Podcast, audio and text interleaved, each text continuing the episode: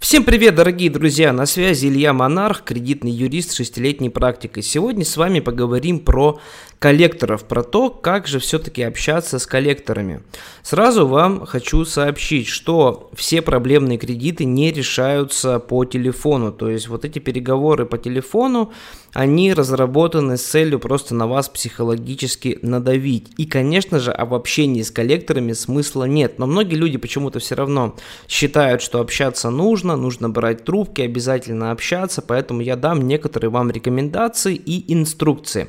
Во-первых, вам обязательно нужно изучить 230 федеральный закон с 1 по 9 статью. Закон читается очень просто, потому что он был рассчитан на простых людей, особенно если вы читаете только с 1 по 9 статью. Можно просто несколько раз его перечитать. В этом законе вы найдете все инструкции и правила, которые допустимы при общении с вами как с должником. То есть это инструкция для взыскателей, что им вообще можно и нельзя делать при общении с вами. Например, там прописано четко, что им нельзя пользоваться IP-телефонией, то есть им нельзя пользоваться номерами, на, на которые нет договора абонентской связи. Например, прописано то, что на должника нельзя оказывать психологическое давление. Написано то, что нельзя звонить более двух раз в неделю, одного раза в день, восьми раз в месяц месяц. В общем, все очень подробно расписано, и знание только одного этого закона вам уже очень сильно поможет, во-первых, чувствовать себя при общении намного увереннее, во-вторых, ваши права никто не нарушит.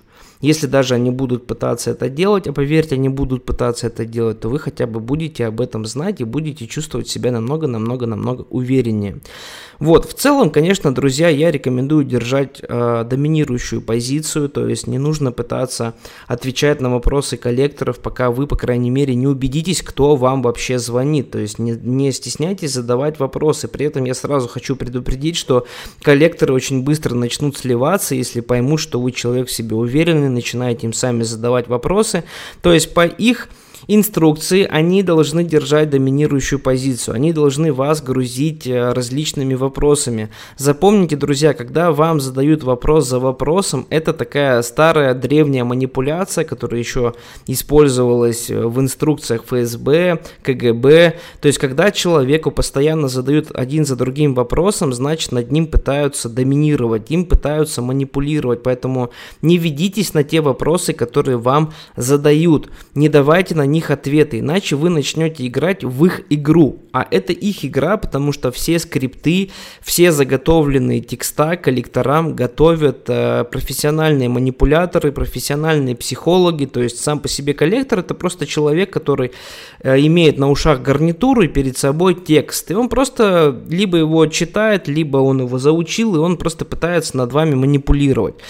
Целом, если мы говорим с юридической точки зрения, то, друзья, есть такая прекрасная статья в Гражданском кодексе, называется она 165.1 «Юридически значимые сообщения». Так вот, юридически значимые сообщения все направляются у нас заказными письмами по почте России. Имейте это в виду, друзья. То есть все вот такие юридические вопросы, они решаются только через документы, потому что только документы можно будет предоставить в суде. Причем документы должны быть на официальных бланках компании с подписью, с печатью.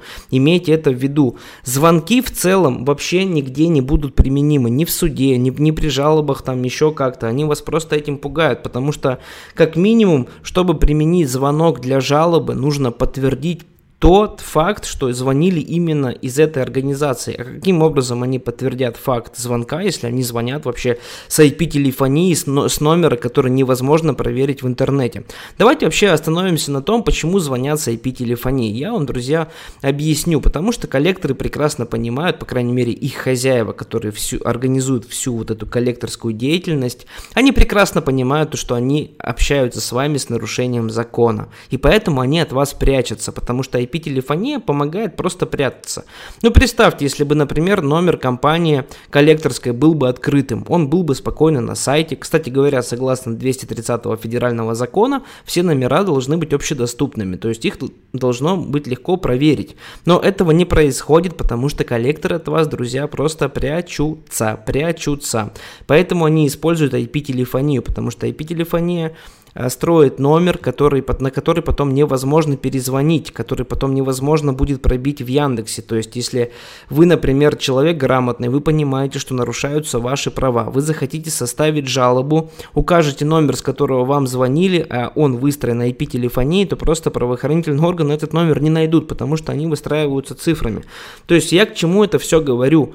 Коллекторы сами прекрасно понимают, что они нарушают закон. А если у нас спор идет не в рамках правового поля, то зачем тогда вообще в принципе с ними общаться? Поэтому, друзья, надеюсь, я в этом подкасте вас убедил в том, что с коллекторами общаться вообще нет никакого смысла. Это абсолютно бессмысленная затея, это вам никак не поможет, это скорее вам навредит, потому что если вы психологически и юридически человек не подготовленный, то на вас просто надавят, испортят вам настроение и так далее. Или еще хуже напугают. Да? К нам многие клиенты приходят, ну, просто люди напуганные. Хотя, ребят, ну боятся какого-то там звонаря глупого, прыщавого, который сидит там в очках, пользуется гарнитурой, пользуется вымышленным именем, а пользуется IP-телефонией.